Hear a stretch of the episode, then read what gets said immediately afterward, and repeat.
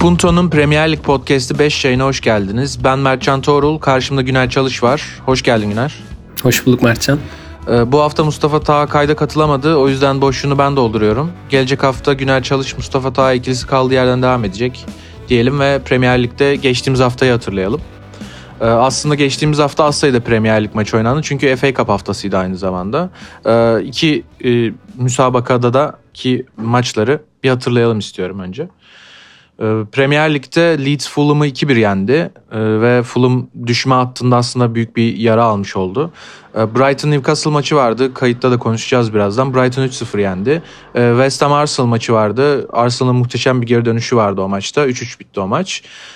Tottenham Aston Villa ma- maçı da aslında kayıtta konuşacağımız, e, değineceğimiz en azından maçlardan biri. Tottenham maçı e, 2-0 kazandı Aston Villa karşısında.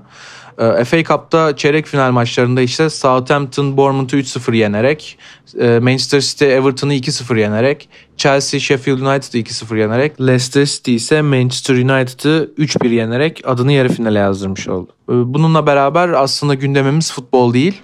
Ee, zira İngiltere basınını adeta çalkalayan bir olay yaşandı geçtiğimiz hafta. Evet yani şöyle aslında belki çok yeni bir olay da değil bu. Ee, başlangıcını 2016 yılına dayandırabiliriz. Ee, o da şöyle bir olay.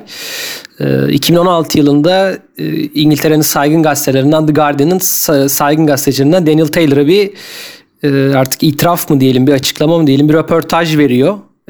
Eski futbolculardan Andy Woodward ve e, kariyeri boyunca en azından gençliğinde diyeyim altyapıdaki antrenörü tarafından istismara uğradığını söylüyor Andy Woodward. E, bu tabi e, yani nasıl ifade edilir bilmiyorum ama kamuoyuna tabi bomba gibi düşüyor öyle söyleyeyim. E, ve daha sonra Andy Woodward'un bu açıklamasından sonra e, aynı kulüpte gençliğinde forma giymiş pek çok başka oyuncu da benzer açıklamalarda bulunuyor ve e, tabii olay ciddileşiyor ve büyüyor. E, kulüp Kriv Alexandra diye bir kulüp ve e, antrenörün adı da Barry Bennell. E, tabii daha sonra bu olayların böyle ciddiyet kazanmasıyla beraber de Futbol Federasyonu bir, e, bir soruşturma başlattı. Bağımsız bir soruşturma ve e, bu soruşturmanın sonuçları da en sonunda yani dördüncü senenin sonunda hatta beşinci senenin sonunda geçen hafta yayınlandı. Bu yüzden tekrar gündem oldu aslında bu konu. E, raporun adı Sheldon raporu. Yaklaşık 700 sayfalık çok uzun bir rapor.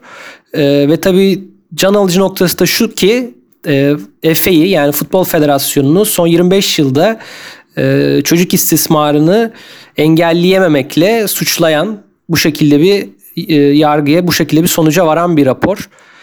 E, tabii bu olay sonrasında tek tek e, mağdurlardan kulüpler özür dilediler. E, tabii işler büyüdükçe e, bu çocuk istismarı olayını sadece Crew Alexandra'da olmadı. Örneğin Manchester City altyapısında, Chelsea altyapısında, Watford altyapısında, Aston Villa altyapısında pek çok kulüpte oldu ve bunların e, ya göz ardı edildiği ya çok ciddi alınmadığı ya da bazı durumlarda çok daha kötü bir şekilde e, üzerinin örtüldüğü anlaşıldı. E, son olarak bugün biz şu an podcast'i çekiyoruz Perşembe günü. E, Crew Alexandra'nın başkanı herkesten özür dileyerek istifa etti aynı zamanda. E, dolayısıyla aslında son derece ciddi bir olay tabii ve e, aslında mağdurlar da bu kadar kararın gecikmesine biraz öfkeliler öyle gözüküyor. E, böyle söyleyeyim. Bu yüzden gündemimize almak istedik. Çünkü bazen biliyorsun diğer olaylarla beraber sanki aynı ciddiyette gibi anılıyor veya unutuluyor böyle çok daha ön planda tutulması gereken olaylar. O yüzden e, biz bunu biraz daha ön plana taşımak istedik. Bir de sana tekrar sözü vermeden önce son bir de şunu da söyleyeyim. E, bu raporun yayınlanmasının ardından da aynı zamanda BBC One'da bir e, mini bir belgesel serisi diyeyim başlayacak.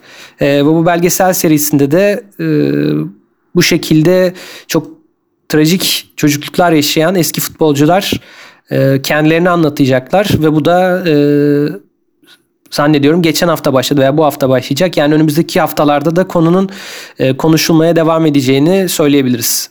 Diyeyim ve e, sana vereyim sözü. Ee, çok güzel özetledin aslında e, olayı Günler. E, ben de aslında burada e, atletikte çıkan yazıya binaen bir şeyler söylemek isterim. E, sen de söylediğin gibi aslında bu, bu tarz ciddi olaylar e, genelde biraz göz ardı ediliyor. Biz de bunu e, gündemimize almak istedik. Ardından aslında biraz daha tırnak içinde daha az ciddi olan futbol işlerini konuşalım istedik. E, ben şunu belirtmek istiyorum. Futbolun ve genel olarak sporun içindeki o hem rekabetçi kültürü besleyen hem de ondan beslenen bu toksik ortamın konuşulması gerektiğini düşünüyorum. Ee, özellikle senin anlattığın vaka elimizde çok ciddi bir vaka olarak duruyor ve e, çocuk yaşındaki bu sporcular ve sayıları da oldukça zaten fazla e, sistematik olarak devamlı cinsel şiddet görmüş. Hem onların fiziksel ve mental sağlıklarını tehdit eden bir durum var ortada. Hem de kariyerlerini dolayısıyla hayatlarının her alanını aslında tehdit eden bir durum var. Çünkü çoğu bu travmaya hala atlatamadıklarını söylüyor e, bahsedilen yazılarda. Ve kimisi profesyonel seviyeye dahi çıkmayı başarmış oyuncular ve e, bir futbolcu bahsediyor ki işte kupa kazandıklarında dahi sevinemediklerini falan anlatıyorlar. E, çünkü çok büyük bir suç işleniyor burada yani aslında. Üzerinden yıllarca geçtiği halde daha yeni gün yüzüne çıkıp kamu, kamuoyuna yansıyor. E, faillerden kimisi yakın zamanda ceza aldı. Kimisinde işte atletikte çıkan yazı gibi e, Phil Edwards'tan bahsediyorum. Yanına kaldı aslında yaptıkları bazılarında. E, yetkililer bu konuda gerekli adımları atmalı. Evet ama e, futbol izleyicileri olarak bize de aslında bir sorumluluk düşüyor. Sen eğer bir futbolcunun hayatında olup bitenleri bilmeden işte yaşadığı mental sıkıntıları, o durumları bilmeden acımasızca sanki bu insanlar bir robotmuş veya işte top oynamaya, gol atmaya, kurtarış yapmaya falan kodlanmış makinelermiş gibi davranırsan halihazırda zaten sistem tarafından yalnız bırakılmış bu kurbanları e, bir de sen yalnız bırakmış oluyorsun. Tabii e, sen bunu farkında olarak yapmıyorsun belki. Kötü bir niyetin yok ama sen eğer o adamın attığı gole sevinip kaçırdığı gole küfredeceksen bu konuda en azından takip noktasında belki hepimizin sorumluluğu var. E, zaten bu insanlar da bir noktada kamuoyuna mal olmuş ve hayatları göz önünde olan insanlar oluyor. Yani buna değinmek istedim aslında herkesin bir sorumluluğu var bu konuda. Aslında e, çoğu zaman böyle kötü olay yaşanınca biz sadece okuyup geçiyoruz ve bir nevi tırnak içinde ibret alıyoruz. Sanki ibretlik bir olaymış gibi davranıyoruz ama aslında hayatın da çok içinde ve herkesin de dahili ve sorumlu olan bir olay diye bahsetmek istiyorum. Bir de aslında çok da uzatmak istemiyorum yani olay e, hali hazırda tatsız olduğu için ama sen de bahsettiğin ciddi bir olay. O yüzden şunu da bence kavramak gerek. İşte internet ortamında birçok yorum okuyorum. Genelde böyle spordan bağımsız cinsel şiddet olaylarında da aynı bakılabiliyor. Diyorlar ki işte olay 10 sene önce yaşanmış senin hakkın neredeydi? Şimdiye kadar bir şey demedin de şimdi çıkıyorsun. İşte e, operasyon mu çekiyorsunuz adama falan gibi şeyler yapılıyor. Böyle sığ bir eleştiri metodu var yani benim anlamadığım gerçekten. Yani sığlık kısmını anlıyorum ama gerçekten e, bu eleştiri metodunu da hani e, saygı duyacak pek bir yanı yok. Bu metotta anlaşılmayan nokta şu. E, zaten bu failler bu suçları işlerken hem kendinden ekonomik işte hem sosyal hem de fiziksel olarak daha güçsüz kurbanlar seçiyorlar. Hali hazırda yani daha güçlü konumdalar zaten. Ve e, kurbanı aslında yalnızca kurbana karşı bir suç işlemiyor aynı zamanda onu sindiriyor. Bunu da atlamamak lazım e, sindirilen kurbanın da işte hani 10 sene sonra çıkıp bunu e, bundan bahsetmesi insanların çok e, garibine gitmemeli diye düşünüyorum. Çünkü birçok vakada görüyoruz ki sanki bu olayı bilen dünyada yalnızca kendisi olursa kurbanın böyle bir travma geliştiriyor ve kimseye söylemezse sanki e, bu olay hiç yaşanmamış gibi de olabiliyor. Biraz burada kurban psikolojisini bilmek lazım diye düşünüyorum. E, bir de tabii işte e, adım çıkacak korkusu var. İşte sistem beni dışlar korkusu var e, kurbanını suçlarlar korkusu var. Bu sebeple e, biraz daha farklı bakmamız gerekiyor bu olaya deyip ben bunu noktalandırayım istiyorum. Ee, dediğin gibi ciddi bir olay ve değinmemiz gerekiyor diye düşündük. Ya senin dediklerine şöyle bir ekleme yapayım. Çok da ekleme sayılmaz aslında ama yani ortada dediğin gibi güç istismarı var. Ee, neticede bahsettiğimiz kişiler bu olaylar yaşandığında çocuklar yani yetişkin bile değiller. E, dolayısıyla bu olayları anlamlandırıp e, daha sonra işte kendileriyle yüzleşmeleri ve işte daha sonra toplumla e, bu açığa çıkması bu olayın falan tabii çok ciddi gelişmeler onlar açısından. E, yani büyümek, daha sonra bununla yüzleşmek, e, daha sonra işte o, kişiyle yüzleşmek çok kolay şeyler değil. Yani bunların çok unutulmaması gerekiyor elbette ki. E, bu da ben bir şeyin de altında çizmek isterim aslında e, hani burada FA'yı suçlu bulmuş Sheldon raporu ve hani institutional failure diye failure diye bir e, tabir kullanmış. Yani o kurumun hatası olduğundan bahsediyor.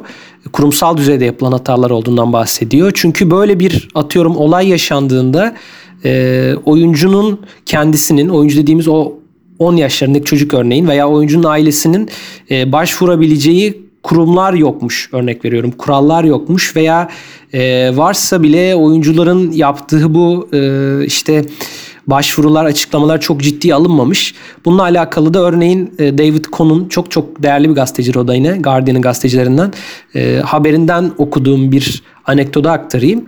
E, işte Crew Alexandra'nın o dönemki akademisinde yine yer alan isimlerden biri Dario Grady. O da aslında bütün bu dava sürecince çok öne çıkan isimlerden biriydi. Kötü anlamda öne çıkan anlamında söylüyorum. Ee, şöyle bir şey geçmiş. İşte bir antrenörün e, elini diğer bir oyuncunun pantolonuna sokmasını bir istismar mı diye sormuş Sheldon. Ee, o da bence değil demiş. Bunun üzerine işte Sheldon ama bu bir istismar deyince e, Grady'nin bunu kabul ettiğini söylemiş. E, örneğin böyle bir düşüncede olan biri işte Crew Alexandra'da e, akademinin başında görev yapıyor ve dolayısıyla böyle birinin zaten e, ona bir hani aileyle konuşmasında nasıl yaklaşacağını da iyi kötü aslında biraz tahmin edebiliyorsunuz. E, veya işte raporda bir başka şundan bahsediyor. E, örneğin geçmişte suçları olan hapse giren belli antrenörlerin e, aslında çocuk yaştaki oyuncuları çalıştırırken e, daha önceki sicillerine bakılmadığı, e, aslında sicillerinde böyle şeyler olmasına rağmen bunların göz ardı edildiğinden bahsediliyor. Kurumsal anlamda yapılan hatalardan bahsederken. E, örneğin işte Chelsea'deki vaka biraz böyle. Yani böyle bir durum var. Anladığım kadarıyla dediğim gibi İngiltere'de daha da gündemde tutulacak bir süre daha. Diyelim ve bu konuyu geçelim istersen. Evet. Ee, ee, değinmesek olmazdı gerçekten. Chelsea evet. demişken e, işin belki de tatsız kırım kısmını bırakıp biraz daha futbol kısmına e, geçelim. Evet. E, şimdi analiz kısmına geçiyoruz. Analiz kısmında biz e, Brighton Newcastle maçını e, öne çıkarmak istedik. Bu maça dair yapılan bir analiz vardı maç öncesinde. Ee, neden vardı? Aslında biraz sen programın başında açıkladın. Çünkü bu hafta sonu Premier Lig'de maç oynanmadı çok fazla. Genelde FA Cup maçları oynandı ve bu kadar e, az maç oynanırken de çok öne çıkan bir maç oldu Brighton Newcastle. Çünkü ikisi de ligin son sıralarında yer alan takımlar ve birbirleriyle karşılaştılar bu hafta. E, dolayısıyla klişe tabirle hani 6 puanlık maç diyebileceğimiz maçlardan biriydi. E, öyle olunca da işte Sky Sports'ta mesela bir Adam Lallana röportajı vardı. E, Brighton oyuncusu. İşte The Athletic'te Brighton Newcastle üzerine bir analiz vardı. Başka bir gazetede başka bir şey falan. E, epey değinilmiş. Biz de hem biraz maça değinelim hem Brighton Newcastle'ın tırnak içinde kesişen kaderlerine değinelim istedik. E, buradan da sözü sana vereyim istersen. Sen biraz bahset bu konudan bize. Evet, Brighton ve Newcastle'ı konuşmak istedik. Özellikle bir de zaten büyük kulüplerin maçlarının olmadığı bir hafta olduğu için yani en azından önemli bir konuşulması gereken bir olayın olmadığı bir hafta olduğu için genelde böyle e, göz ardı ediliyor küçük takımlar. Biz de konuşmak istedik 5 şey olarak. E, Atletik'teki Chris Vo, Andy Naylor ve Tom Warville'in e, yazısına referans vererek konuşalım istedik. Onlar da aslında şu soruyu sormuşlar kendilerine. Demişler ki Newcastle ve Brighton arasında bir puan fark var. Ama aslında bu iki kulüp arasında neden bu kadar fazla bu ortamları neden bu kadar farklı diyor. Ee, Newcastle aslında bir nevi tırnak içinde toksik bir ortamken Brighton çok daha iyi görülen, pozitif görülen bir takım. Bunun sebeplerini sormuşlar. Ee, sen ne istersen biraz bunu tartışalım. Onlar da e, yazıda tamamen 3 kişi oturup bunu tartışmışlar zaten. Ben Newcastle kısmına değinmek istiyorum açıkçası ee, ve yazıdaki e, analize katılıyorum. Yazıda daha çok Newcastle kısmı konuşurken e, Mike Ashley konuşulmuş Newcastle'ın sahibi ve aslında nasıl bu e, sahiplik problemlerinin Newcastle'ın e, sahanın içine kadar yansıdığını anlatmışlar. Tabii bununla beraber işte e, sahiplik olayının çözülmemesi çünkü Mike Ashley hala takımı satmak istiyor. Geçtiğimiz e, dönemde işte Suudi Arabistan kralına satacağı konuşulmuştu. Ama ondan sonra Suudi Arabistan kralı çeşitli sebeplerden dolayı e, bu deal'dan kendini geri çekti. İşte hala e, bir alıcı arıyor. Mike Ashley de zaten Newcastle'ı bırakmak istiyor. Newcastle taraftarı da Mike Ashley'nin bırakmasını istiyor zaten. E, hali hazırda yönetim tarafında bu kadar e, stabil olmayan bir ortam varken sahanın içine de yansımaması mümkün değil. Geçtiğimiz hafta e, oyuncu Matt Ritchie ve menajer Stu Bruce arasında bir olay yaşandı Newcastle kanadında. Matt Ritchie e, Bruce'un verdiği bir taktiğe uymamış ve ondan sonra Bruce da onu soyunma odasına eleştirmiş. Üstüne e, Matt Ritchie de ona birçok şey söylemiş. sözlü olarak atışmışlar ve e, basına yansıyan kısımlarından biri de işte Matt Ritchie'nin Stu Bruce'a korkak demesi. E, tabii Stu Bruce e, kimin bu arada kimin sızdırdığı da bilinmiyor tam olarak e, bu Tabii olayı. o da o da problem oldu zaten. Yani Bruce biraz ona kızdı. Kim yani Metric'in sızdırdığı belli herhalde de e, böyle bir şey olması tabii onun daha çok canı sıkmış anladığım kadarıyla. E, tabii kanıtlı e, değil ama hani belki başka bir oyuncu da yapmış olabilir. Çünkü Newcastle e, staffının hepsi aslında uyarı almış e, yönetim kademesi tarafından bu olaydan sonra. Bir kendinize çeki düzen verin şeklinde. Yani hali hazırda e, Newcastle tarafında durum buyken Brighton tarafında ise olaylar biraz farklı. Ya e, evet Brighton'a ben de ineceğim öyle konuştuk ama çok kısa Newcastle'da şöyle bahsedeyim. Yani çok e, sürekli krizde olan bir kulüp zaten Newcastle ve dediğin gibi yani bu krizlerden de bir şey ortaya çıkması çok mümkün olmuyor. Yani bu hafta sonu mesela Rafael Benitez'in bir röportajı vardı. Çok da güzel bir röportaj Daily Mail'de. O Newcastle'dan ayrılırken e, kulübü çok sevmesine, taraftarları çok sevmesine rağmen artık ayrılmak zorunda olduğunu ifade ediyordu. Yani güzel bir şekilde bunun iletişimini de kurmuştu.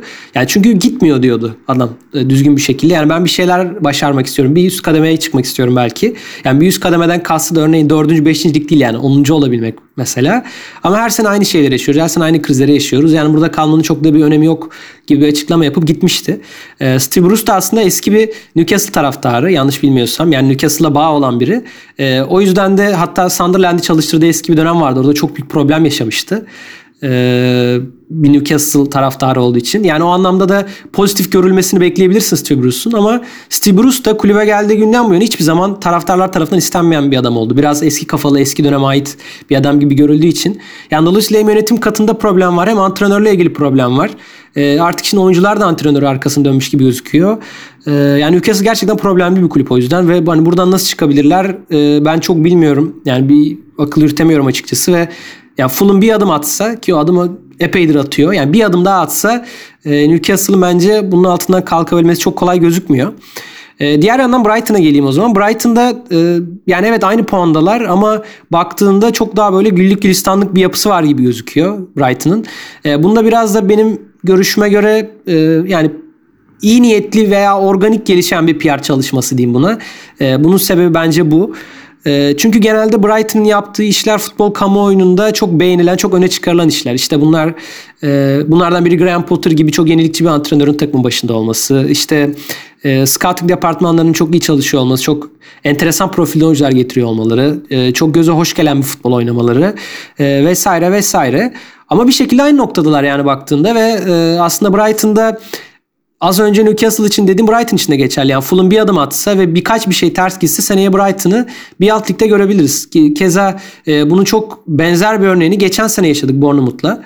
Yani Bournemouth çok benzer şekillerde övülen, Burnley ise çok benzer şekillerde yerilen demeyeyim ama önemsenmeyen bir kulüptü ve hep böyle benzer bir lig sıralamasını takip ediyorlardı. E, ama düşen çok ilginç bir şekilde mesela Bournemouth oldu. Yani hani biz Brighton övüyoruz ama belki sezon sonunda küme düşebilirler ve her şeye rağmen atıyorum Mike Ashley kulübü satmayı başarıp e, Newcastle bu krizden çıkan bir kulüp de olabilir. O yüzden enteresan bir eşleşmeydi gerçekten. Yani bir anlamda hem kesişen kaderleri hem birbirinden çok ayrı duran iki yönü var iki kulübün. E, ama kazanan Brighton oldu 3-0. Ve geçen hafta da kazanmışlardı bir önceki haftada. Böylece aslında biraz kendilerini krizden kurtarmış oldular. Yani enteresan bir kulüp Brighton. Ben e, senle daha önce konuştuk biliyorsun Brighton hakkında aslında biraz e, böyle yazı falan da yazmak istiyorum bir ara Punto'ya ama e, o zaman belki daha detaylı değiniriz. Şu anda kendilerini kurtarmış gözüküyorlar ama onlar da çok umutlanmasınlar diyorum ben kabacaya. Çünkü her şey olabilir yani Premier Lig'de. E, aynen dediğin gibi Brighton kısmında hakikaten bir pozitif bir algı var. Newcastle kısmında da negatif bir algı var. Ama işte dediğim gibi bu sahiplik sorunlarıyla ilgili çok olduğunu düşünüyorum ben bunun. Yani e, tabii şey kısmını hani Mike Ashley satacak mı satmayacak mı bu magazin kısmını artık çok konuşuluyor. Bunun konuşmanın çok da bir manası yok. Ama ben seninle şunu da tartışmak isterim aslında e, Newcastle özelinde. Bu sahiplik metodunun aslında bir belki de bu arada bu söyleyeceğim şeyi ayrı bir podcast açmak gerekiyor. Yani ayrı bir kayıt yapmak gerekiyor. Uzun bir konu aslında. Ama küçük bir bahsedelim istiyorum. Bu sahiplik metodunun aslında e, doğru mu olduğu futbol kulüpleri arasında bir hala popüler tartışma konularından biri. e, işte Shea durumunda olduğu gibi kötü örnekler olabiliyor ve kulüp e, var olduğu çizgisinden de daha aşağıda olabiliyor. Ama bazı örnekler de var ki işte Paris Saint Germain olsun ne bileyim Red Bull olsun kulübün normalde tarihine göremeyeceği başarılara bu sayede ulaşıyorlar. Tabii bu sahibin işte ne kazandığıyla kulüpten ilgili bazen bu bir marka değeri kazanılıyor bazen reklam yapılıyor bazı sahipler de direkt para kazanmaya bakıyor. Ama herhangi bir, yani üçü de olsa yine de ben sahiplik metodunun doğru olduğunu düşünüyorum. Şunun, bunun da sebebi şu.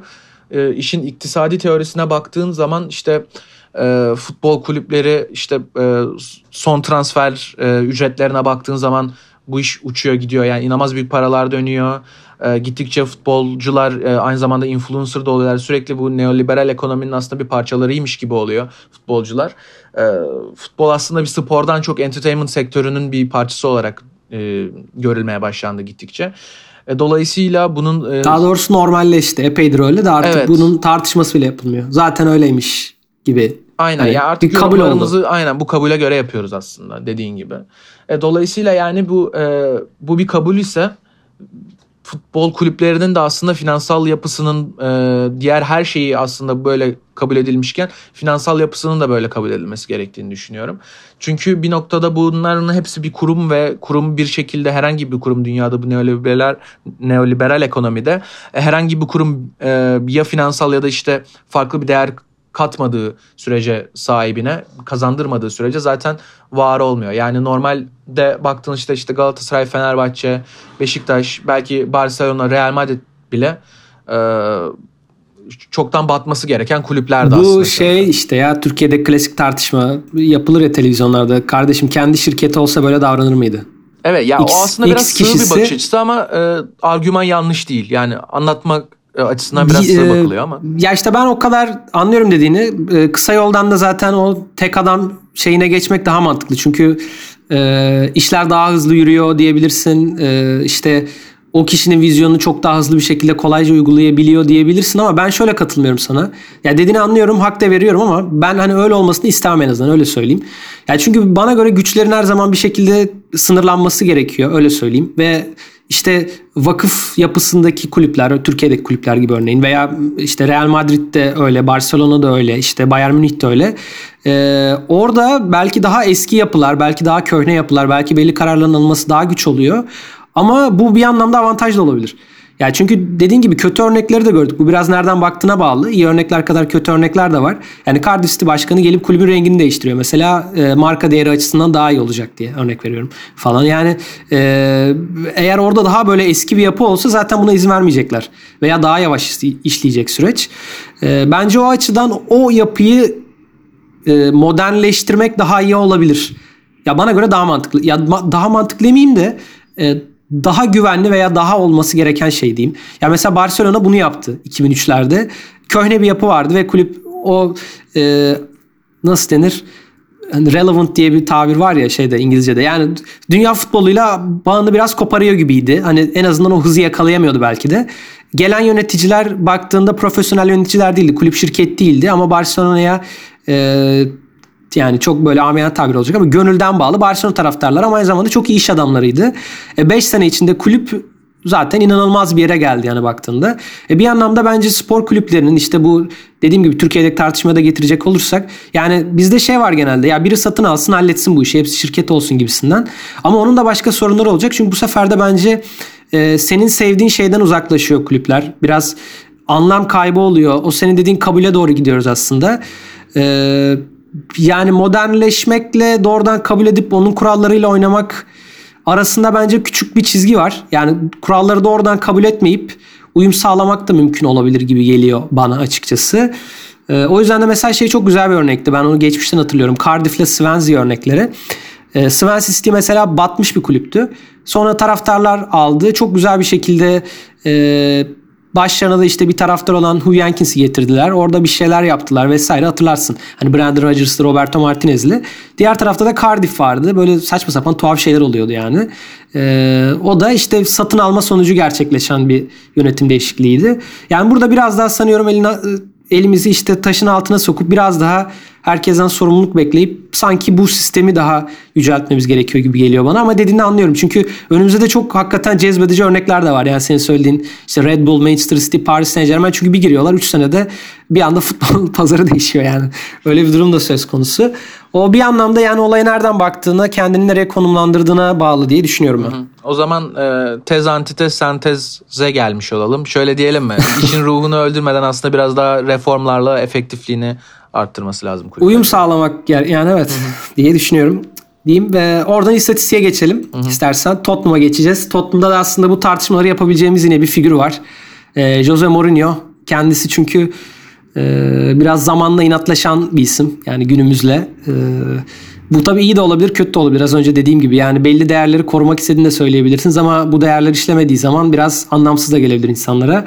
E, istatistikte şunu vereceğiz. Neden Mourinho'yu konuşuyoruz? E, Mourinho 3 farklı 3 farklı şekilde bir seri kaybetti. 3 e, 3-0 kaybetti biliyorsun Dinamo Zagreb hafta içinde ve bu çok büyük bir tabii şok etkisi yarattı.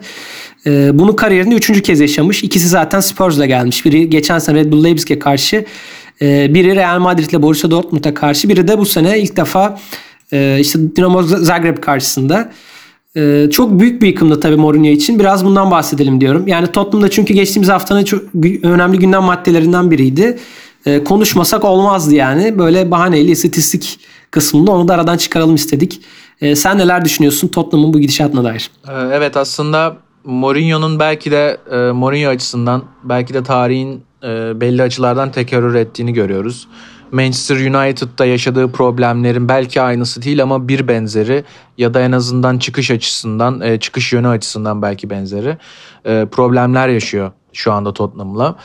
E, Aston Villa'ya karşı 2-0 galibiyetle kapattıkları maçın ardından aslında basın toplantısında bunlara değindi. Senin de verdiğin e, istatistikten e, istatistiğin aslında devamı olarak bunları söyledi. Çünkü 2-0'ın e, rövanşında 3-0 yenildiler ve gerçekten Tottenham'da büyük bir şok etkisi yarattı ve e, Mourinho'nun da buna dair bir şeyler söylemesi gerekiyordu. E, Aston Villa maçında galibiyetle ayrıldıktan sonra aslında bu açıklamayı yaptı. Biraz daha e, politik olarak doğru bir zamanda aslında kendi açısından yapmış oldu. Ama dediği şu ben oyuncularımla e, gurur duymak isteyen bir menajerim. Oyuncularıma ben şu anda e, bu maçtan sonra Aston Villa maçından sonra gurur duydum. Ama bundan önceki hafta Zagreb'de e, Zagreb'le karşılaşırken yani e, gurur duymamıştım. E, Emirates'te de gurur duymamıştım Arsenal'la oynarken diyor. E, çünkü diyor e, çok fazla diyor soyunma odasında e, bencillik hakim şu anda e, Tottenham'da diyor. Ve sadece Tottenham adına değil aslında belki de günümüz futboluna e, yaptığı bir eleştiri. Çünkü Manchester United'da da belli şeyler düşündüğünden bahsetmişti. Oyuncular e, menajerleriyle çok fazla vakit geçiriyor. Takım arkadaşlarıyla vakit geçirmekten çok diyor. Ve e, ben diyor işte e, takımla aslında bir şey başarmak isterim diyor. Ben yani, yalnız başaramam. Oyuncularımla yapmam gerekiyor e, soyunma odasında bunu. Ama oyuncular da soyunma odasında birbirinden zaten uzak demeye çalışıyor. E, senin de bana aktardığın aslında bir Loris e, anekdotu vardı. Hı hı. Ya orada şöyle bir şey oldu. Şimdi Hugo Lloris maç sonunda bayağı böyle zehir zemberek açıklamalar yaptı açıkçası bu Dinamo Zagreb maçı sonrası ve işte kulüpte belli oyuncuların belli şeyleri ciddiye almadığını, yedek bekleyen oyuncuların işte ilk 11'e girdiği zaman takıma e, gerekli katkıyı vermediğini falan söyledi. Bayağı böyle sert açıklamalar yaptı açıkçası. E, şöyle ilginç bence. Ben hani sana onu söylemiştim. Burada tekrarlayayım yine. E, işte bu Amazon Prime belgeselinde de görüyoruz zaten çok net biçimde. Hani Mourinho oyuncularını provoke etmek istiyor. Yani onların da birbirini de provoke etmesini istiyor. Çünkü e, kaybeden kaybettiğinde birbirine sinirlenen, birbirinden çok fazla şey talep eden bir takım oluşmasını istiyor ve hani o belgeselde görüyoruz işte e, Loris'le Son birbirine sataşıyor yani maç sonunda ciddi bir kavga ediyorlar herkesin gözü önünde. E, Mourinho çıkıp diyor ki işte tam istediğim şey benim e, falan. O anlamda Loris'in çıkışı bence biraz bu bağlamda da değerlendirilebilir. Yani Mourinho'nun ne kadar soyunma odasını e, avcunun içine aldığı şeklinde değerlendirilebilir bence. Ki ama yani bu Loris'i değiştirdiği anlamına gelmiyor çünkü bence zaten Loris böyleydi. Yani pro Mourinho bir adamdı. Ama kulüpte pro Mourinho olmayan belli isimler de var. Bu her kulüpte oluyor zaten. Yani Manchester United'da da oldu, Chelsea'de de oldu. E, Mourinho bu durumda ne yapıyor? Yönetimden güç istiyor. Diyor ki ben bu oyuncuları göndereceğim. bana pro Mourinho yeni adamlar gelecek ve biz e, işte bu ekibi yenileyeceğiz falan filan. Yani mesela işte Højbjerg'i ben sezon başında o anlamda çok merak ediyordum. Çünkü Højbjerg'in biz böyle bir adam olduğunu biliyorduk. Yani Vikingli savaşçı. Hani kabaca öyle söyleyeyim. Tam bir Mourinho oyuncusu o anlamda. Ama mesela Harry Winks değil. E ben burada bu arada mesela Harry Winks'i de yadı, yani şey yapmıyorum, yargılamıyorum. Hatta muhtemelen ben Harry Winks'e daha yakın karakterde biri olabilirim yani. Dünya yani kafa yapısı olarak veya Mourinho'ya ben de belki böyle bir tepki verebilirim. Ama anlayabiliyorum yani niye böyle olduğunu veya Dele Alli'nin veya işte Sergio Aurier'in. Yani çok büyük ihtimalle mesela Mourinho Daniel Levy'den sezon sonu bu oyuncuların gönderilmesini isteyecek ve yerine başkalarının gelmesini isteyecek. E, komik olan şey bence genelde kulüplerde zaten bu aşamada gönderiliyor Mourinho. Çünkü yani hiç kimse ona bu gücü vermiyor. Çünkü diyor ki oyuncular senden daha güçlü. E, günümüzün gerçekliği bu. Yani 10 tane oyuncu yollayacağım ama menajeri yollarım. O oyuncuları daha iyi yönlendirebilecek yeni birini getiririm diyorlar. E, işte aslında biraz buraya pas atmak istemiştim. Yani Mourinho'nun günümüzdeki Don Quixote tavrı o e, yani zamana uyum sağlamayıp işte zamana karşı çıkan tavrı biraz burada ortaya çıkıyor bana göre. Yani böyle bir gücü yok. Böyle bir güce sahip olmak istiyor ama böyle bir gücü var mı bilemiyorum. Yani burada mesela Daniel Levy ile şöyle bir avantajı olabilir. Yani Levy'nin kişisel projesi açıkçası e, Mourinho. Yani çok özel olarak istedi Levy. Çok aşırı saygı duyuyor. Yine röportajda görüyoruz yani adamın böyle gözleri parlıyor. Evet. Levy de belki çünkü böyle bir ortam yaratmak istiyor aslında kulübün içinde. Mourinho'nun yaratmak ya, istediği gibi. Evet bir de çünkü şu var yani Levy geldiğinden beri kupa kazanan bir kulüp olmadı Tottenham. Hep bu yönden eleştirilen bir kulüp oldu ve şu anda belli bir sürecin sonuna geldiler. Bu oyuncu grubu yaşlandı ve bence bu oyuncu grubunun son şansı gibi de görüyor Mourinho ile olan bu kısmı.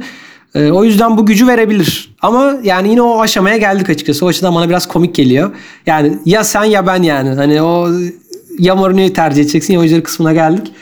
Bilmiyorum bakalım ne olacak. Yani mesela şey de çok tuhaf. Harry Kane'in çok basına konuşmadığını görüyoruz bunun aksine. Böyle kendini pek e, uzakta tutuyor. Hani o yüzden de onun fikrini de mesela bilmiyoruz. Hani Mourinho'cu mu değil mi bu toplara girmek istemiyor mu falan. Enteresan dönemler. Tabii yani bir de Mourinho'nun çok ciddi bir tazminatı da varmış. Hemen bu haberlerde basına servis edildi. E, o aşamaya geldik çünkü. 30-35 milyon poundluk galiba bir tazminatı varmış. Yani kov kovabilirsen gibi bir durum da söz konusu. O yüzden e, sezon sonu göreceğiz. Yani bence bu sene mesela lig kupasını alırsa ki Nisan ayında oynanacak maç Belli olmaz bu işler ama lig kupasını alamaz bir de ligde de yine ilk altıya falan giremezse e, yani bilmiyorum biraz zor gibi görünüyor bana evet, işi. Bana da öyle gözüküyor. Ee, özellikle dediğin gibi Tottenham'ın artık e, bir kupa kazanması lazım ve Mourinho da aslında bu insan e, olarak geldi. Dolayısıyla amacını da yerine getirmesi için e, lig kupasını en azından kazanması gerekiyor Mourinho'nun.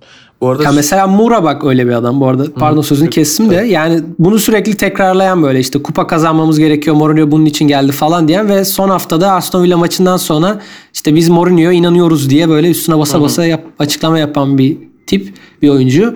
E, Mourinho zaten bunları istiyor. Yani hani e, yerine böyle oyuncular koyacak mesela Winks'in, Alli'nin, Ori'nin koyabilirse yerine yani öyle e, belli ki oyuncular da bölünmüş senin dediğin gibi Mourinho'cular ve olmayanlar şeklinde ve aslında dışarıdan baktığın zaman e, dış görünüşlerine bakarak bile oyuncularını anlayabiliyorsun. Ya da en azından ufacık bir röportajının bir e, sahnesini okumuş olsan bile Mourinho'yu sever mi, Mourinho'yla anlaşır mı oyuncuyu anlayabiliyorsun. Senin dediğin gibi işte Harry Winks'le çok arası yok. Endombele ile arası böyle bir limoni, bir iyi oluyor, bir kötü oluyor falan garip bir durumu var. Harry Kane'den şimdi bahsettim. Şimdi iyiler bence yalnız. Bence de şimdi iyiler. E, Harry Kane de Mourinho'nun gelmesinden itibaren aslında performansını çok yükseltti ve Mourinho'nun o belgeselde de sen bahsettin. Harry Kane'in üstüne aslında ne kadar düştüğünü biliyoruz yani. Diyor ki sen Messi ile Ronaldo seviyesinde bir oyuncu olman lazım aslında diyerek özel gidiyor üstüne sürekli ve özel sorumluluklar veriyor. Ve takımda da muhtemelen en önemsediği e, oyuncusudur. Harry Kane diye düşünüyorum. Ama bununla Abi beraber 17 gol 13 asist yani şu an tabii, acayip bir seviye. İnanılmaz bir seviyede ve bununla beraber de işte Harry Kane'in e, kariyerinin nasıl gitmesini e, istiyorsa kendi karar vereceği bir şey. Yani Mourinho'cu mu olacak, Mourinho'cu olmayacak mı? Çünkü muhtemelen Tottenham'da e, Mourinho'dan bile e, daha fazla sözü geçecek bir insanın olacaktır Harry Kane. Çünkü Tottenham'ın da elindeki en büyük aseti yani. Yani gerçek kulüp efsanesi o zaten. Aynen yani Mourinho değil açıkçası. Diyelim ve e, buradan aslında yine böyle biraz bağlantılı olacak. Yorum kısmına geçelim. Yorum kısmında tartışacağımız yazı da çünkü bana göre yine biraz bu konularla ilişkili. Ee, evet Güner, Jonathan Wilson'ın Guardian'daki yazısına gidelim aslında burada. Chelsea ve Tuchel yazdı ve Lampard'ın aslında nasıl e, gönderilmesi gerektiğini belki de ya da Tuchel'in aslında ne kadar iyi bir e, transfer olduğuna değinmiş Jonathan Wilson. Evet yani e, hatırlarsın biz aslında programın yani e, podcast'in ilk bölümlerinde biraz bahsetmiştik ilk geldiğinde Tuhel. E, yani acaba Lampard erken mi gitti işte e, doğru bir seçim mi falan gibisinden. E, yani şunu söylemiş aslında o dönemde yapılan yorumları da biraz onaylayan bir yazı bu Jonathan Wilson. Yani diyor ki örneğin Alman oyunculardan verim alamıyordu Frank Lampard. İşte Tuchel bunlardan verim almaya başladı. E, Kante hem Sarri döneminde hem Lampard döneminde iyi bir şekilde kullanılmıyordu. İşte eskisi gibi oynuyor şu anda. E, işte örneğin Timo Werner'e biraz daha böyle yani böyle dememiş Jonathan Wilson ama aslında o anlama geliyor. Çıkın oynayın diyordu Lampard. Ee, işte Tuhal onu daha böyle bir konsept içinde yerleştiriyor. O da kendini daha iyi gösteriyor gibisinden şeyler söylemiş. Ee, ya ben hak verdim yaz. Ben zaten o dönemde de hak veriyordum. Yani geri dönüp dinleyebilir dinleyicilerimiz veya hatırlıyorlardır belki. Yani evet Lampard bir kulüp efsanesi ve evet e, çok önemli şeyler de verdi bence kulübe geçen sene. Ama yani ben hatta sezon başında bile gönderilmesini bekliyordum. Hani bir bold prediction bölümü vardı Sky Sports'un Twitter'da. Yani bir bold prediction yapalım bu sezona dair diye bir şey yapmışlardı mesela. Ben hani onu kodlayıp Lampard sezon sonunu göremez falan demiştim yani. Çünkü e, yani Abramovich'in biraz çalışma biçimini bilenler, geçmişten bilenler zaten bu sezonun e, böyle hemen bir tökezleme anında Lampard'ın gönderileceğini bence tahmin ediyorlardır. Ki o dönemde de e, herhangi bir şekilde açıkçası acıma göstermedi Abramovich. İstiyorsan sen o kısımdan bahset. Belki ben yine orada bir lafa girebilirim dayanamayıp. Tabii yani aslında Chelsea'nin e, yakın tarihine de baktığımız zaman Chelsea'nin kupaları kimlerle kazandığını, işte nasıl kazandığını, ondan sonra o kupaları kazanan teknik direktörlerin nasıl tekrar gönderildiğine baktığımız zaman aslında Lampard ve e, Tuchel ilişkisini çok sürpriz olarak karşılamayacağız herhalde. E, Lampard da özellikle işte e, eline hani bek, e, beklentileri düşük olan e, genç bir kadro e, gelmişti ilk başta. Dolayısıyla e, Abramovich de ve yönetim e, kademesi de Lampard'ı aslında bir sene bekledi. E, iyi de sonuçlar almıştı aslında ilk sene bir şeyler göstermişti Lampard. Ama ardından kendini yenileyemedi ve e, Chelsea'nin geçtiğimiz yaz yaptığı transfer hatayla beraber aslında e, hedefleri yükseltmişlerdi ve Chelsea e, antrenörü Lampard bunu pek karşılayamadı. Ee, dolayısıyla e, tabii Tuhel gibi bir ismin de e, PSG'den ayrılışı, bunun eş zamanlı oluşu e, işleri kaçınılmaz hale getirdi ve Tuhel geçti Chelsea'nin başına. Ve ben Jonathan Wilson'a katılıyorum. Ee, doğru bir karardı bence Lampard'ın gerçekten ayrılması. Hem e, kurum kültürüne baktığımızda zaten başarılar e, böyle geliyor Chelsea'de. Yani Chelsea'de hiçbir zaman şey görmüyorsunuz. Bir tane böyle kurucu bir teknik direktör e, uzun süreler sabredilmiş ve kendi mentalitesini yansıtmış e, sahaya ve kendi oyuncularıyla bir şeyler kazanmış. Böyle bir e, kurum kültürü yok Chelsea'nin. Tam aksine e, işte Tuhel'den önceki e, başarılı olan hocaları da düşündüğümüz zaman işte Conte, Mourinho hatta e, ondan önce işte e, pragmatizmin belki de e, en önemli temsillerinden dünyada Carlo Ancelotti. Yani hem teknik direktörlerinin e, seçiliş e, tarzlarına da bakarsak bize tamamen bunu gösteriyor bence. Abramovich de böyle çalışmayı seviyor. Diyor ki eğer e, sen de bunu aslında yayın öncesi söylemiştin. Diyor ki eğer sen iki seneden fazla bende e, kupa kazanamadıysan güle güle kardeşim diyor. Lampard'a da aynı şeyi yaptı. Yani Abramovich geldiği zamandan bu yana 2003 olması lazım yanlış söylemeyeyim. 2003 değil mi? Hemen bakayım. Yani 2003'ten bu yana Chelsea'nin iki sezon üst üste kupa kazanamadığı bir dönem yok. Ee, ve hani geçen sene kazanamadılar. Bu sene böyle bir kadro kurdular. İnanılmaz bir harcama yaptılar ve aslında diğer rakiplerin dezavantajlı olduğu bir dönem pandemiden dolayı çok harcama yapamadığı bir dönem. Ee, Chelsea'nin böyle bir sezonda herhangi bir kupa kazanamaması veya daha kötü Şampiyonlar Ligi'ne gidememesi çok büyük bir facia olurdu yani açıkçası Abramovich açısından. Zamanında bir karar aldı bence. Ee, bir de enteresan bir şey Abramovich normalde çok çok az konuşan biri. Yani örneğin 2008'e kadar yanlış bilmiyorsam bir ya da iki röportaj var toplam. İngiltere basınında daha sonra hiç gözükmedi. Yani esrarengiz bir adam zaten. Ee, Gölgelerde olmayı seviyor. Evet yani o arka planda davranıyor kalıyor diyeyim. Ee, ilginçliği şurada. Geçen hafta Forbes'a bir röportaj vermiş Abramovich. Ve biraz işte bu röportajın bir noktasında da e, şeyden bahsediyor. İşte Tuhel'i getirmelerinden bahsediyor ve hani futbolda aslında duygusallığa yer yok. Hani biz gayet pragmatik doğru zamanda kararlarımızı alıyoruz. Çok da umursamıyoruz gibi bir e, açıklama yapmış. E, yani dediğim gibi zaten Abramovich'in çalışma biçimini bilenler için bence çok sürpriz bir tercih değildi ve e, Tuhal'le de zaten bu arada bir buçuk yıllık bir anlaşma imzaladılar. Yani çok da niyetlerini belli eden bir anlaşma bana göre. E, yani gelecek sene farklı gereklilikler ortaya çıktığında yeni bir antrenör gelebilir. Ki şöyle bağlayayım yani daha önceki bölümlerde bahsettiğim bir şey de şuydu benim. E, Pep Guardiola'yı aslında çok çok isteyen biriydi. Abramovich yani geleneksel olarak. Çünkü onun yarattığı zaten Barcelona takımı gibi bir takım olmasını istedi her zaman. Bu da çok bilinen bir şeydir. Yani göze hoş gelen bir futbol oynayan ama aynı zamanda kazanan. Ve bu yüzden Guardiola'yı çok istediği de biliniyor. Ama Guardiola'nın da Chelsea'yi istemediği biliniyor. Çünkü e, Guardiola da çok güçlü kurumlarla çalışmayı seven bir antrenör. Yani onu her zaman destekleyecek, onun arkasında duracak, tökezlediğinde e, o desteği bulmak isteyecek bir Guardiola. Ve Chelsea'de bu ortamın asla almayacağını bildiği için de zaten e, açıkçası Chelsea'yi tercih etmeyen bir Guardiola. Ee, yani Guardiola olmasa da aslında onun oynattığı futbola bir yandan yakın isimlerden biri olabilir Tuhal. Yani hem e, Abramovich'in o biraz imkansız idealine yaklaşan hem kazanan hem göze hoş gelen ama hiç de vakit kaybetmeden bunu yapan antrenör modeline e, en yaklaşan isimlerden biri olabilir açıkçası Tuhal. Son 10 senedeki belki de. O yüzden de enteresan gidiyor şu an. Çünkü gerçekten çok iyiler. Yani ben dürüst olayım. Hani senle konuşmuştuk aslında ilk geldiğinde. Ben ilk 6'ya giremezler bence falan demiştim yani. Biraz belki ukalaca olmuş ama e, şu an çok net biçimde saygı duyuyorum ve e, Tuhal'i de onaylıyorum yani. Çünkü geçenlerde bir açıklama yapmış. Kimse bizle oynamak istemiyor diye. Yani katılıyorum bence. Evet gerçekten. yani çok iyiler şu anda ve sezonun da çok kritik bir aşaması. Çünkü birkaç ay içinde her şey belli olacak ve e, Chelsea yani kupalara oynayan bir takım bile olabilir Şampiyonlar Ligi'nde.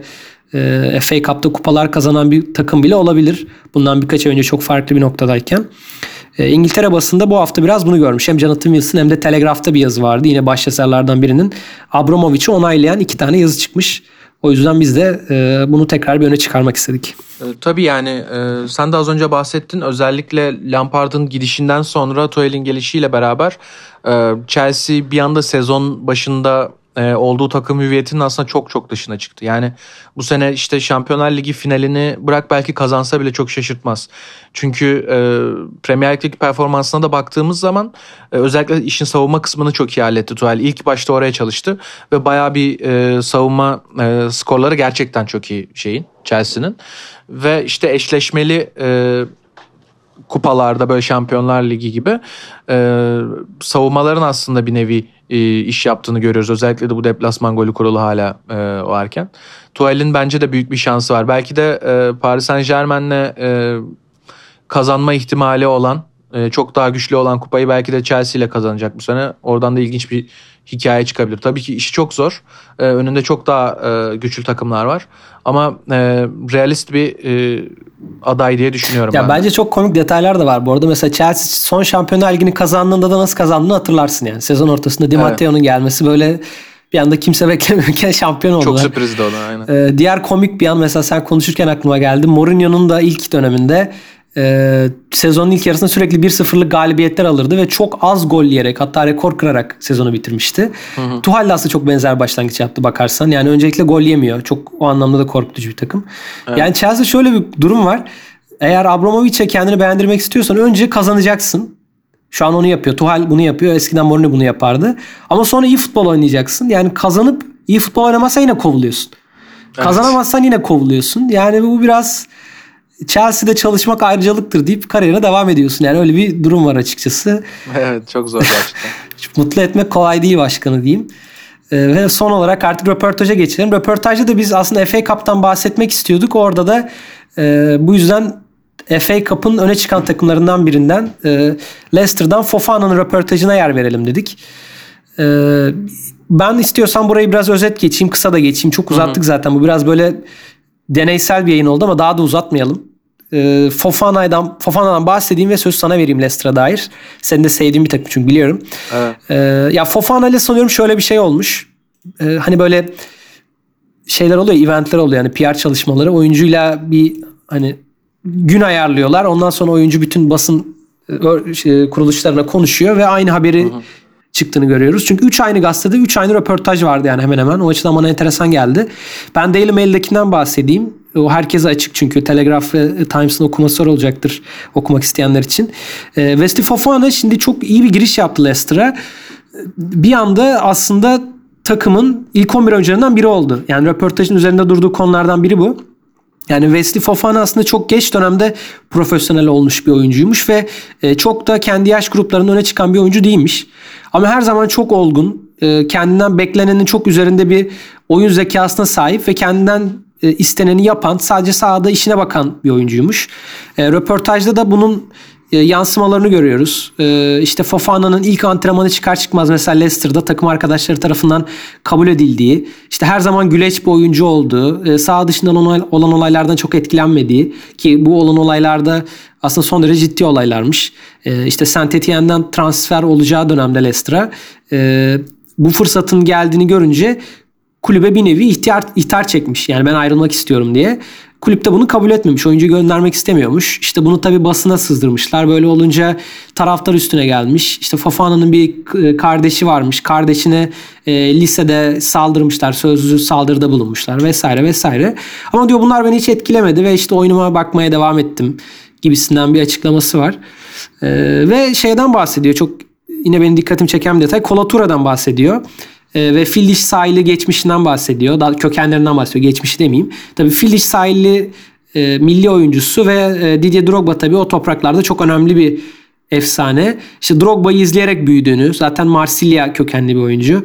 E, Drogba da öyle biliyorsun. İşte Drogba'yı izleyerek büyüdüğünü, bu yüzden Premier Lig'e gelmeyi çok istediğini, e, işte bununla beraber Kola Toure'nin de eski bir milli oyuncu olarak ona şu anda çok yardımcı olduğunu söylüyor.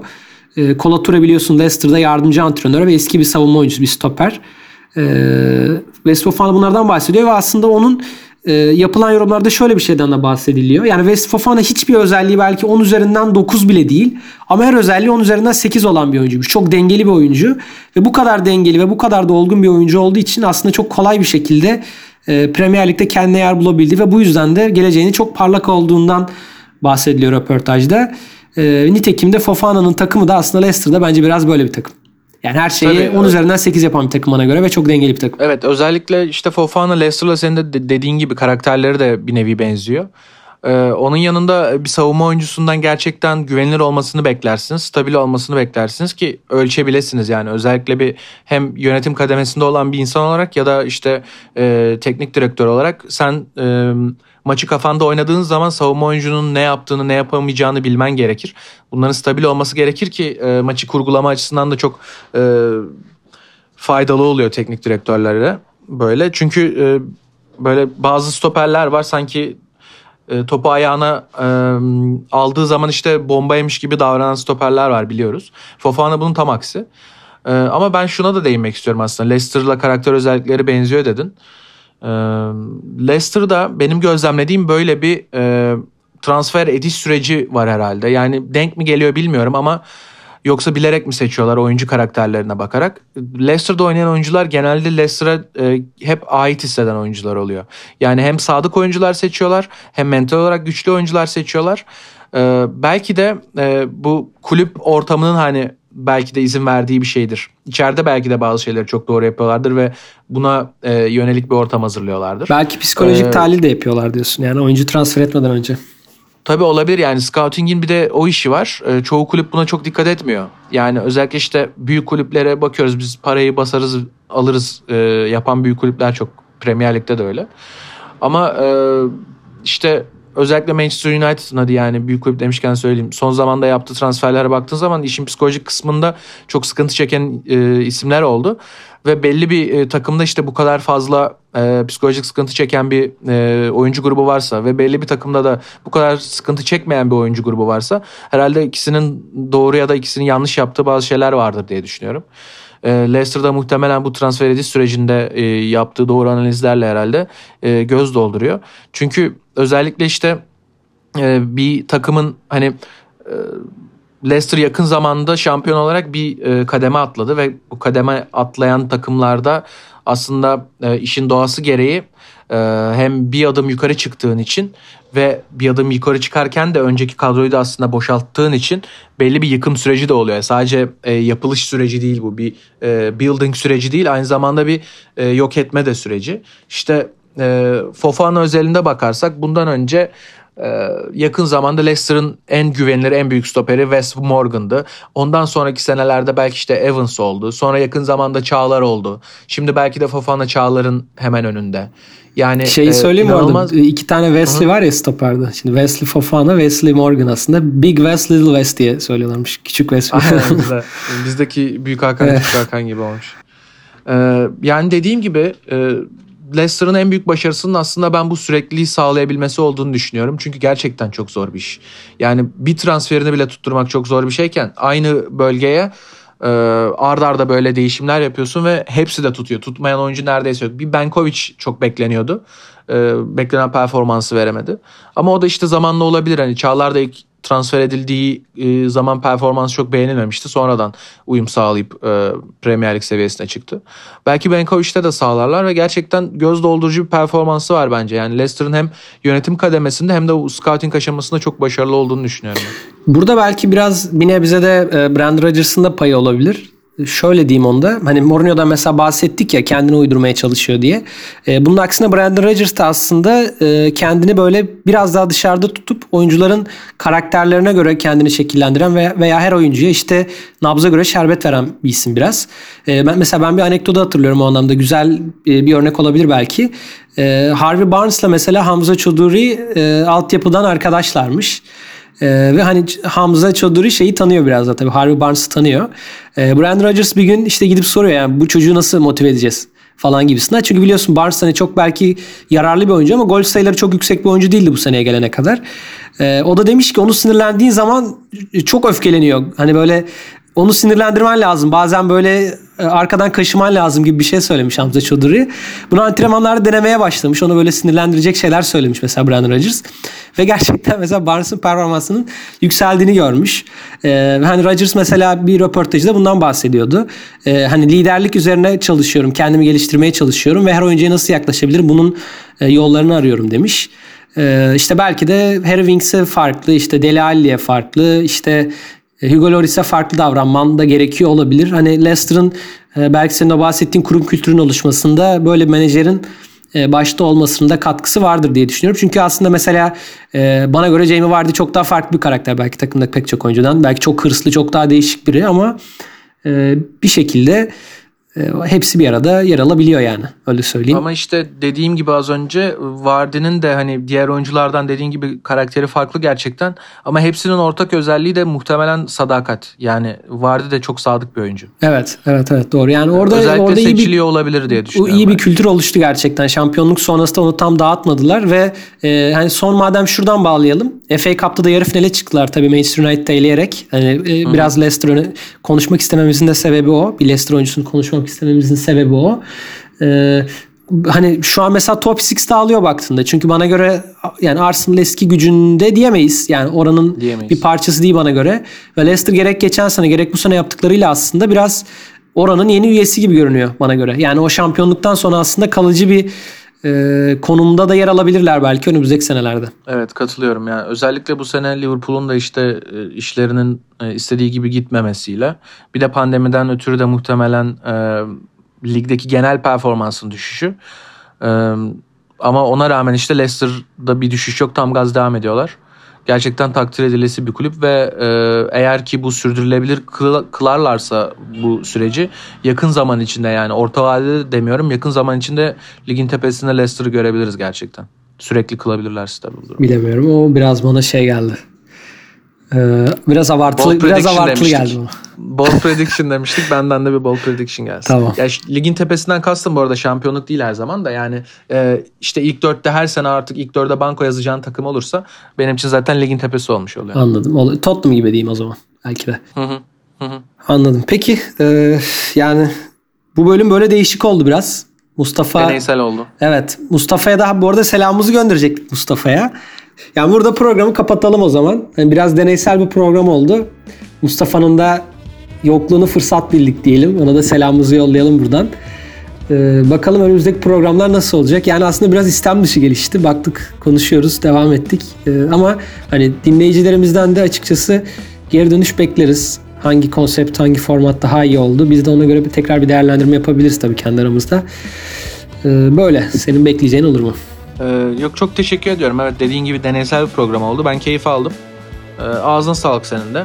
Ee, haftaya Mustafa Taha ve Güner Çalış sizlerle olacak diyelim. Hoşçakalın. Hoşçakalın.